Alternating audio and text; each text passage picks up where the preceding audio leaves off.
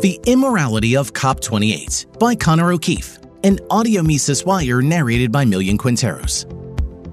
For the last two weeks, delegates from the world's governments have met in the United Arab Emirates for COP28, the United Nations annual climate change conference.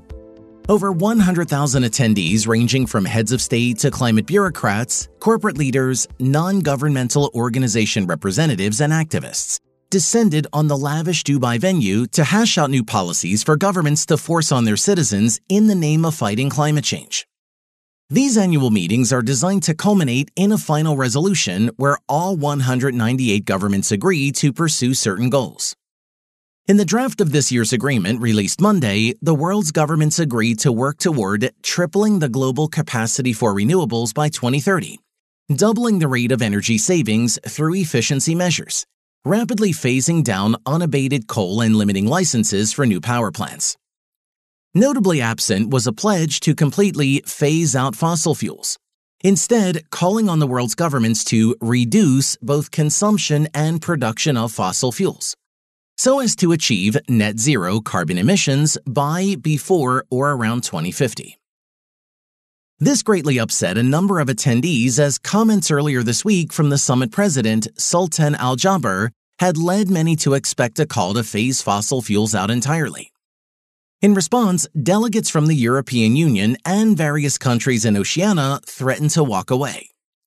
Opposition to the goal of phasing out fossil fuels came predictably from the oil rich regimes of the Middle East.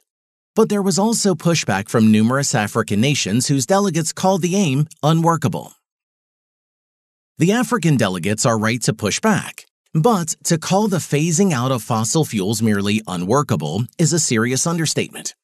Forcing people off the energy sources they need to live safe, prosperous lives would bring unimaginable devastation. In the developed world, it would involve actively making people much poorer. And in countries still developing, it would entail putting a stop to the climb out of absolute poverty.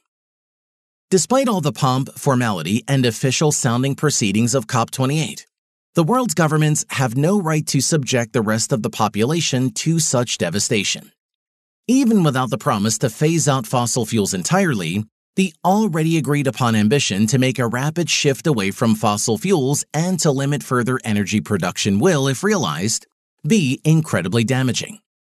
It is also ridiculous for politicians and United Nations officials to frame these policies as being necessary for our safety. Because by working to take away humanity's only means to produce and power modern infrastructure, these governments threaten to make their citizens more vulnerable to extreme weather, even if its frequency were to decrease marginally. Contradictions like this can be traced back to environmentalism, the ideology at the root of all these efforts. Environmentalism rests on a valuation of untouched, non human nature as the highest good. It frames humanity as a destructive outside force, corrupting nature with concrete, plastic, and carbon dioxide. While the radical environmentalists, who consistently believe Earth needs to be protected from humans, make up only one part of the broader coalition pushing for green policies. These ideologues define the moral framework for the entire movement. COP28 hides the unseemly nature of what this movement is pushing for behind extravagant venues, big name speakers, and the optics of international cooperation. But at its core, the conference combines environmentalism, an anti human ideology that is, in the words of Lew Rockwell, every bit as pitiless and messianic as Marxism, with the coercive power of the world's governments. See that for the threat that it is. For more content like this, visit Mises.org.